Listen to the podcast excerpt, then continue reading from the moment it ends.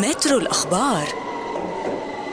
بدنا نروح على بريطانيا. على بريطانية اسمها مارينا تشابمان عمرها 71 سنة. تستطيع يا ركال أن تقوم بمهارات طرزان جميعا. طرزان حلو. اللي بنعرفه شخصية ال- ال- الأسطورة The Legend of Tarzan. هيدي طرزان على الواقع فيها تتسلق أشجار تكسر ثمرة جوز الهند بأسنانها تركض لمسافات طويلة كتير لأنه عاشت جزء من طفولتها بالغابة بمفردها من بعد ما اختطفت وهي عمرها أربع سنوات. وهلأ أصدرت كتاب مؤخرا آه، بيحكي هيدي التجربة اللي عاشتها بعنوان ذا جيرل with no name. أوف حلو. تستحق فعلا توقف عندها حتى الكتاب بيستاهل القراءة. أكيد.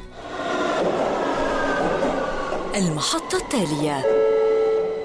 منروح على تاني محطة على كندا تحديدا لأنه عم تشتغل مجموعة من الشركات الكندية على إنشاء مدينة صغيرة جديدة وسط مدينة تورونتو بتتميز بأبنيتها الشاهقة اللي بترتبط ببعضها البعض بجسور. يعني هيدي ال- البنايات رح تكون مرتبطة ببعضها من خلال الجسور وبتحتوي كمان على وحدات سكنية حدائق ومرافق ترفيهية مثل ما تكون تقولوا مثل مشروع بس فيه كل شيء حتى الحدائق العامة المروج المفتوحة الملاعب مسارات المشي المسارات تبع الدراجات النارية الدراجات الهوائية كل شيء.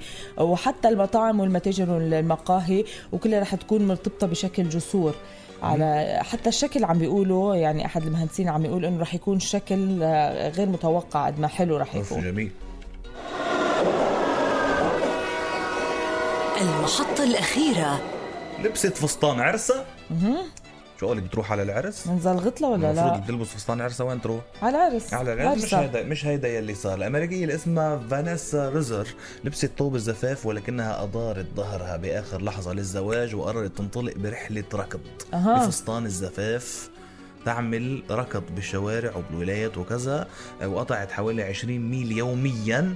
لحتى تلفت النظر وتسلط الضوء على قضية العنف المنزلي وقالت أنها عاشت آه، علاقة ارتباط بخطيبها يلي يلي أذاقها المر بسلوكه السيء وتعنيفه وهو نرجسي عم بتقول كرمال هيك قررت تفسخ الخطوبة والعر... والفستان اللي كانت محضرته للعرس راحت تركض فيه بالشوارع لتوعي الناس على قضية العنف شو حلو شو حلو شو حلو أول شيء الفكرة كتير حلوة إنه آه انه ما, تلبسي فستان زفاف هيك تكوني أكيد من شريك حياتك. طبعاً. وحتى للرجل كمان يكون أنت أكيد من شريكة حياتك.